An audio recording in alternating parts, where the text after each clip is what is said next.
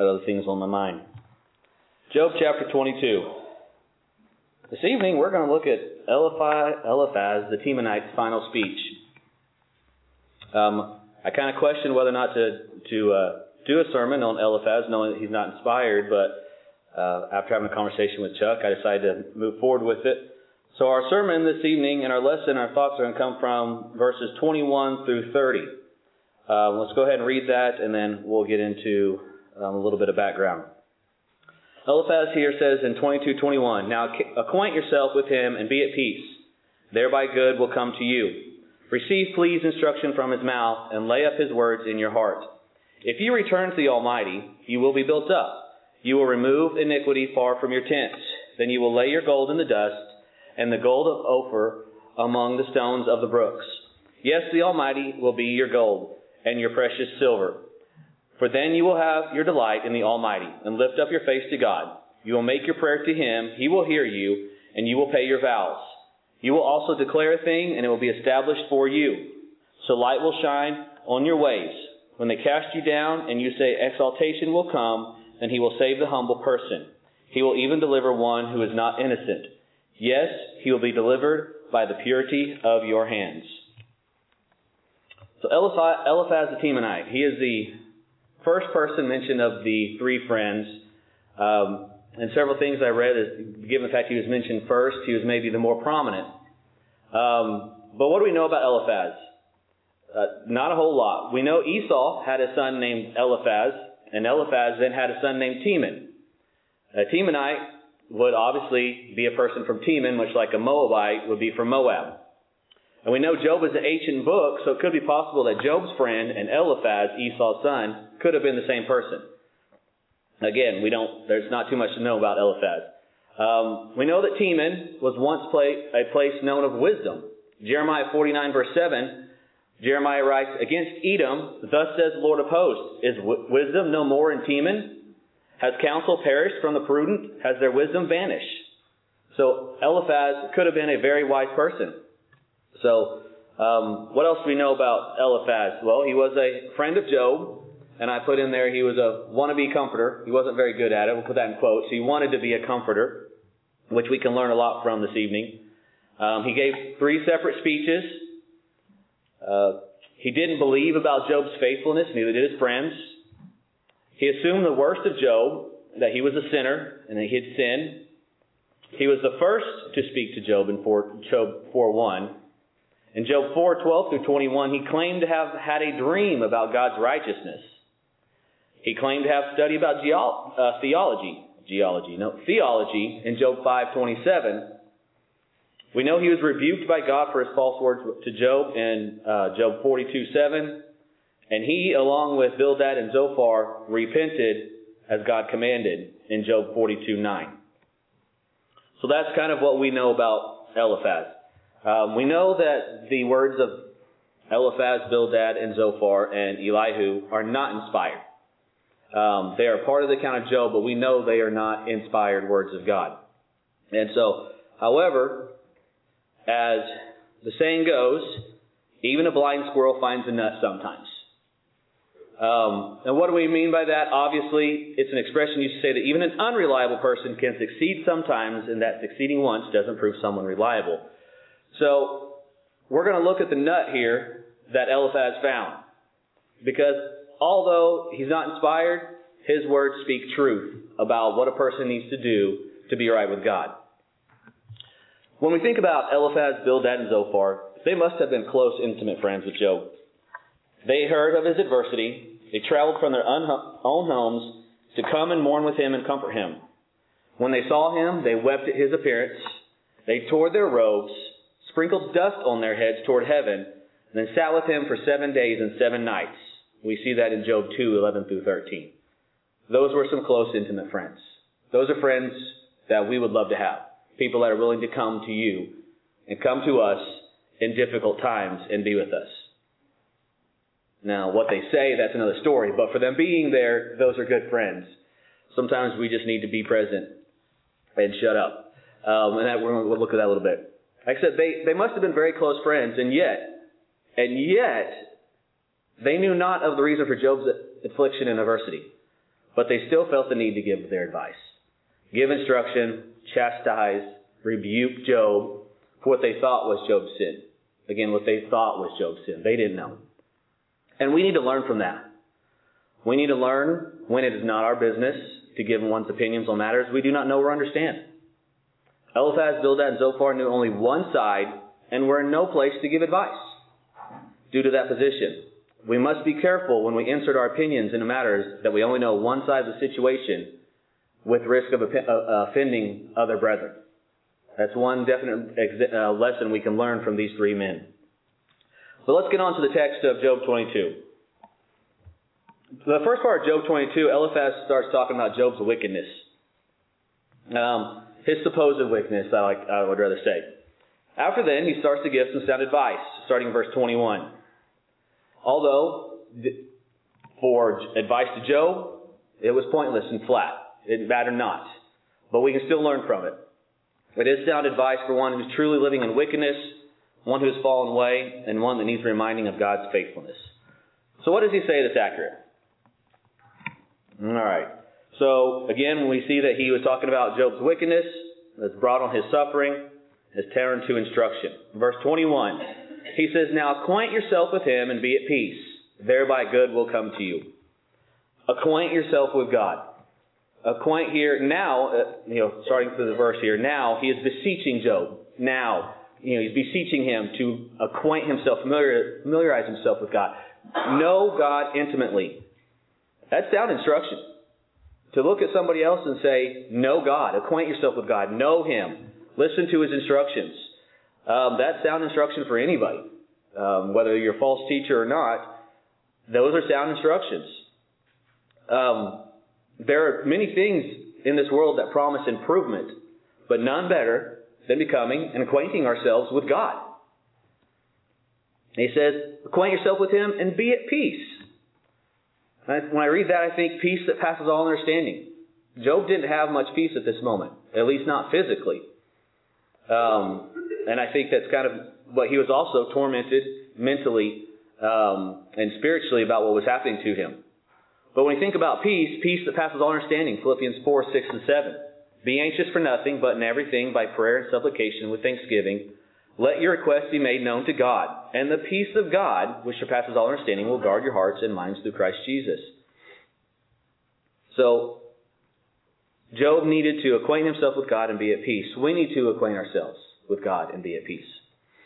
And there is no peace. And it's a biblical concept. Again, going back to Eliphaz is not inspired, but this is a very biblical concept. Galatians 6:16, and as many as walk according to this rule, peace and mercy be upon them and upon the Israel of God.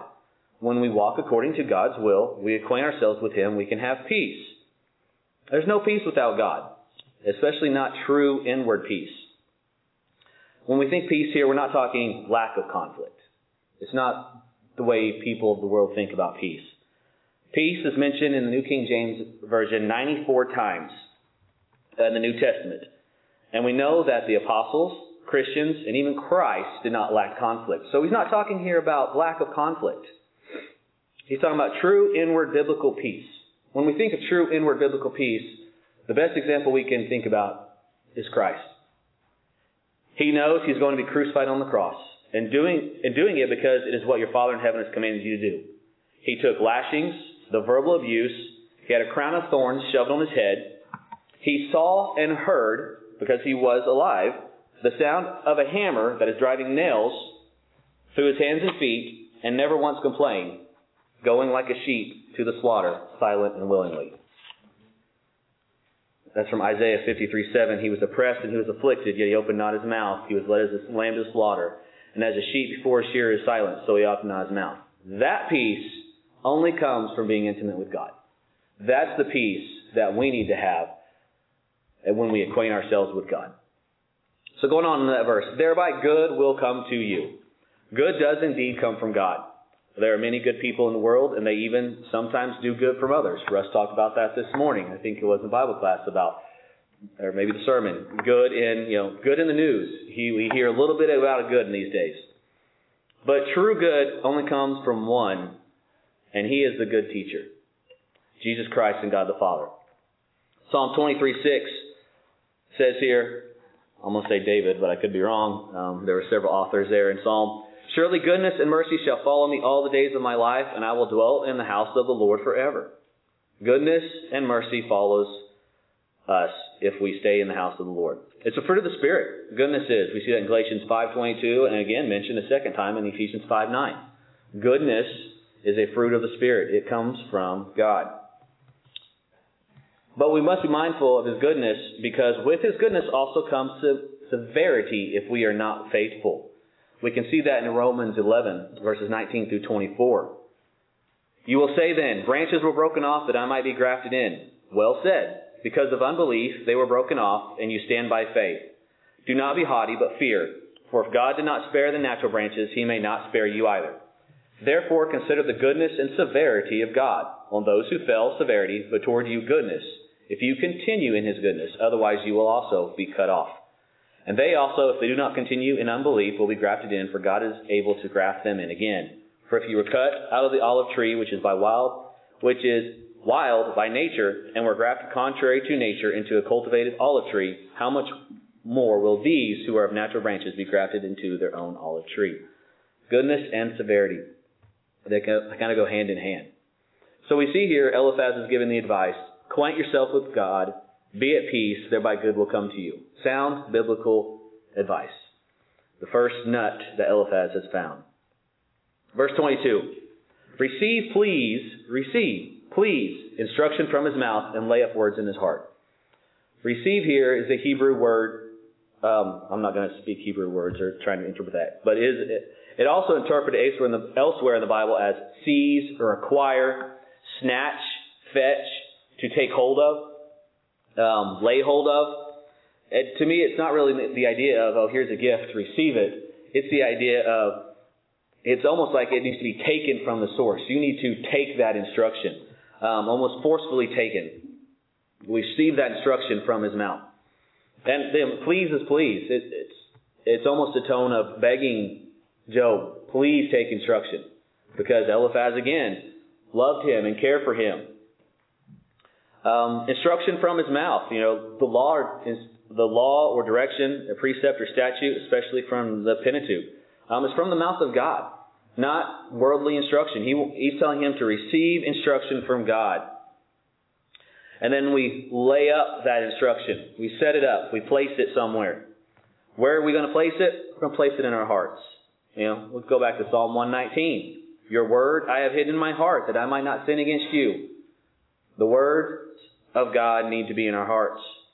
Psalm 37, verse 30, the mouth of the righteous speak wisdom, and his tongue talks of justice. The law of his God is in his heart. None of his steps shall slide. We just look at the book of Proverbs. It is full of verses about having, keeping, retaining, and writing the words of God on your heart. Again, Eliphaz has a biblical advice, biblical example of what Job needs to be, about any person needs to be right with God. Before we move on to verses 23 and further, these two verses here, 21 and 22, it gives the impression that he is absolutely imploring with Job to listen to God so he can be healed and reconciled. We know the truth. We have the whole story of why Job was being tormented. But Eliphaz did not. What Eliphaz saw was Job afflicted in torments, boils all over his body, lost his entire family, his entire wealth, except his wife, and just sitting there in misery. And he wants him to be better. He's just imploring him, get back to God, and so God will take care of you. Almost to the point he was begging with Job to listen to God, to repent. He uses words like now, receive, please. His friends were definitely in the wrong in the fact that they were accusing him of wickedness, but I don't think it can be overlooked that they loved Job and wanted Job to be better. Now, they're going about it wrongly, but they did. And I think we can see that through these first two verses, that he loved him and wanted him to be at peace. And my question to you after finishing these two verses is, have we ever loved someone, cared for them so much, and cared for that person, their soul, so deeply that we implored, that we begged, pleaded with them to return to God. Have we ever done that? So please turn to God. Please live rightly. Do the right thing. Don't abandon the church. Don't abandon God. Sometimes we think, hey, we sent a letter. I'm done. Oh, sent a text. Missed you. We can learn from Eliphaz here in the fact that he is present with Job, trying to get his life back. Now again, we know he wasn't inspired. Job didn't need to return to God. Job never left God. But the biblical message and the message is still the same. And what we can learn from that. So moving on to verse 23. If you return to the Almighty, you will be built up. You will remove iniquity far from your tents. Returning to the Almighty, you will be built up. Job is an ancient book. It's believed by some to be the oldest book in the Bible. Some believe it was written between 7th and 4th centuries BC. Others believe somewhere in between. Either way, if it's truly the case that it's the oldest book in the Bible, these are prophetic statements. If you return to the Almighty, you will be built up. You will remove iniquity far from your tents. Think about the nation of Israel. The cycle. They go back to God. God builds them up. They return. Then they fall away. This cycle of what they continue to do. Like, that's prophetic words, if that was true that this was written before in one of the earliest books. If it was written after, Eliphaz obviously had knowledge of that because they saw it happen over and over and over again of leaving God and coming back. I wrote here, so the Israelites returned to God, he built them up, and they would live righteously. Then they would fall away again. Wash, rinse, repeat. Wash, rinse, repeat. Over and over and over again. That's what the Israelites did until their ultimate destruction. Nonetheless, if we see that biblical example. They returned to the Almighty. God built them back up. And then they fell away again. It's a biblical concept. It's a right concept. If we return to the Almighty, if we stay with the Almighty, if we stay with God, we will be built up. And then you will remove iniquity far from your tents. A return to the Almighty means that we return to the right ways. We are returning to righteousness. We're returning to goodness. We're returning to godliness. We're putting those things of the world behind us. So when we return to the Almighty, we can be built up and we can put away that iniquity that we might have in our lives and that Eliphaz believed Job had. We distance ourselves from it. Sin, wickedness, perverseness from our tents.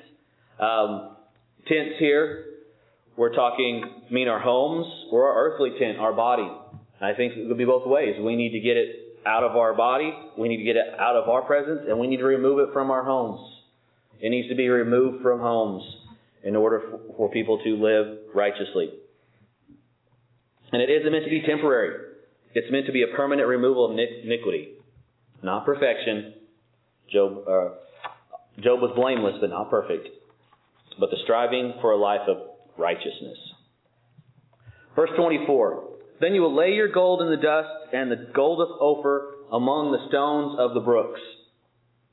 I listened to one sermon on this verse, and I greatly disagreed with his idea.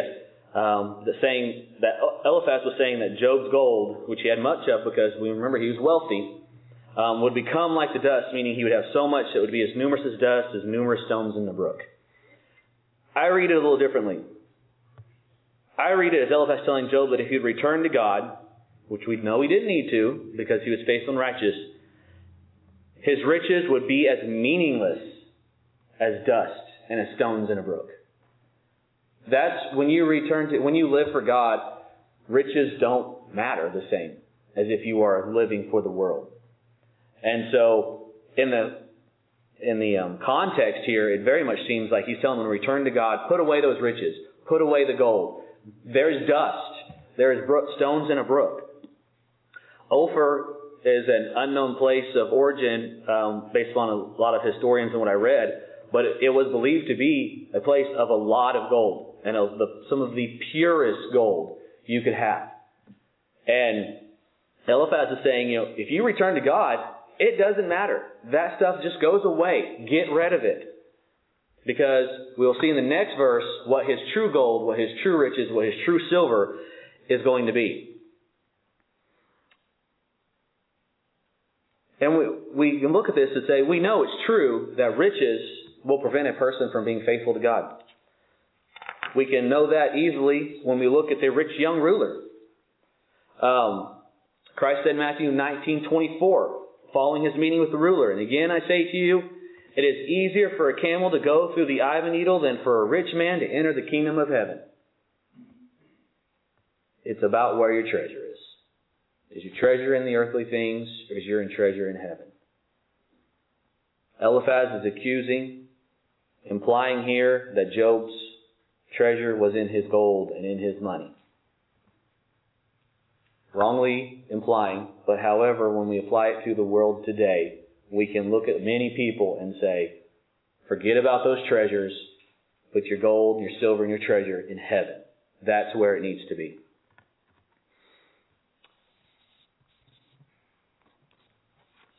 Verse 25. Yes, the Almighty will be your gold and your precious silver. That's where His treasure needs to be. Heaven, the wisdom of God, the teachings of Christ. That is our gold and precious silver.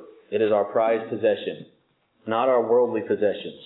Sometimes things happen in life and we get reminded of that, where our treasure needs to be. We lose jobs, things change. The price of things skyrockets, and so you can't afford a lot of things you afforded, you know, 6 months ago. And it helps you to reevaluate where your focus is. If we look at Psalm 19, verses 7 through 10, it says here, "The law of the Lord is perfect, converting the soul. The testimony of the Lord is sure, making wise the simple. The statutes of the Lord are right, rejoicing the heart. The commandment of the Lord is pure, enlightening the eyes. The fear of the Lord is clean, enduring forever. The judgments of the Lord are true and righteous altogether. More to be desired are they than gold, yea, than much fine gold. Sweeter also than honey and the honeycomb." We are not to be desiring earthly riches. We need to be desiring the law, the testimony, the statutes, the commandments, the fear, the judgments of the Lord. That is what we are supposed to be seeking. That is what is supposed to be our gold and our precious silver, not the earthly possessions. Jesus said it very well again in Matthew 6:19 through 21. "Do not lay up for yourselves treasures on earth, where moth and rust destroy, and where thieves break in and steal. But lay up for yourselves treasures in heaven, where neither moth nor rust destroy, and where thieves do not break in and steal. For where your treasure is, there your heart will be also." Our treasures need to be in heaven. Moving on to 26. "For then you will have your delight in the Almighty and lift up your face to God." Looking at the context, Eliphaz is accusing Job of wickedness. Tells him he's lived a wicked life. It happened in chapter 22 and in the other two speeches he had. He's accusing him of that wickedness. And when somebody is being wicked and evil and sin, usually there's guilt associated with that. And I think we've probably all been in a situation where we have felt guilt for something we've done. And it's sometimes hard to look at somebody and talk to them when you're feeling guilty. Or how about when your child comes to you and they know they messed up and they're feeling bad about it and they don't want to lift up their face and look at you. They just hang their head down. That's the idea I get here. When he returns to God, when a person returns to God, when they put their treasure where it's supposed to be, when they forget about the riches of the world, then we can lift up our face to God. We can look up to God. We can lift up, and we can be. I struggle to find a word of how to you it here, but we can look up to Him without guilt. I don't want to say proud, but we can understand that we're doing right. And we can lift up our face and look at Him. Guilt can cause a lot of things. It can cause us to not turn to God, to turn away and try to find other solutions. However, if we look at what Eliphaz says, we acquaint ourselves with God, receive instruction, lay up words in our heart, return to the Almighty, put our trust in the riches of God, and not earthly, then we can lift up our face to God. We can have a sense of respect for who we are, what we do, and what we did, and what we're doing for Christ. And we can face God, His truth, His teachings, and His love for us without guilt. Moving on to 27 here, he says, "You will make your prayer to Him, and He will hear you, and He will pay your vows." We know that when we are faithful and righteous, God hears us. Proverbs 15:29 says, "The Lord is far from the wicked, but He hears the prayer of the righteous." When we are penitent and return to God, God hears us. Moving on to 29. "You will also declare a thing, and it will be established for you, so light will shine on your ways." If we look back at Job chapter 1 and verses 1 through 3, read a little bit about Job here. It says, "There was a man in the land of Uz whose name was Job, and that man was blameless and upright, one who feared God and shunned evil. And 7 sons and 3 daughters were born to him. Also his possessions were 7,000 sheep, 3,000 camels, 500 yoke of oxen, 500 female donkeys, and a very large household, so that this man was the greatest of all the people in the east." He's the greatest of all the people in the east. I think we have to keep that context in Eliphaz's instructions here when he says, "You will also declare a thing and it will be established for you, so light will shine your ways." Job was a man that had authority and probably some power. He was the greatest of all the people in the east. That speaks a lot for who he is. It gives credence to Eliphaz's statement that he will declare a thing and it will be established. When he is returned to his place, he has his riches back, he has his authority and his possessions, and people look at him differently, he can go back to possibly ruling or having that authority. When he gets through with that, he'll be reestablished and could have what he once had. I do not believe, and I will not teach, that if we return to God that we're going to declare something that's going to be established. I think that one has to be put in the context of Job's situation there. Everything else we can apply to our lives, but we don't just get to say, this is what's going to happen, it's going to happen. It doesn't work that way. We have to stay within the Scriptures, and we have to stay within the Word of God. Verse 29, "And when they cast you down, and you say, exaltation will come, then He will save the humble person." There's a lot of different interpretations on this one out there. I kind of threw them all out the window because I didn't like any of them. But the way I looked at this was being able to comfort somebody who's been in that same situation that Job was just in. There was a post on LinkedIn, I'm on that a lot for work, about, as a story, I'm going to read it here. It says, "A soldier with PTSD fell into a hole and couldn't get out." Some of you might know, I've read this before. "A senior NCO went by and the soldier with PTSD called out for help. The senior NCO yelled, told him to suck it up, dig deep, and drive on. Then threw him a shovel. But the soldier with PTSD could not suck it up and drive on, so he dug the hole deeper. A senior officer went by and the soldier with PTSD called out for help. The senior officer told him to use the tools your senior NCO had given you, then threw him a bucket. But the soldier with PTSD was using the tools his senior NCO gave him, so he dug the hole deeper and filled the bucket. Psychiatrist walked by. The soldier with PTSD said, 'Help, I can't get out.' Psychiatrist gave him some drugs and said, 'Take this, it will relieve the pain.' The soldier with PTSD said thanks, but when the pills ran out, he was still in the hole. A well-known psychologist rode by and heard the soldier with PTSD cries for help. He stopped and asked, 'How did you get there? Were you born there? Did your parents put you there? Tell me about yourself. It will alleviate your sense and loneliness.' So the soldier with PTSD talked with him for an hour. Then the psychologist had to leave, but he said he'd be back next week. The soldier with PTSD thanked him, but he was still in the hole.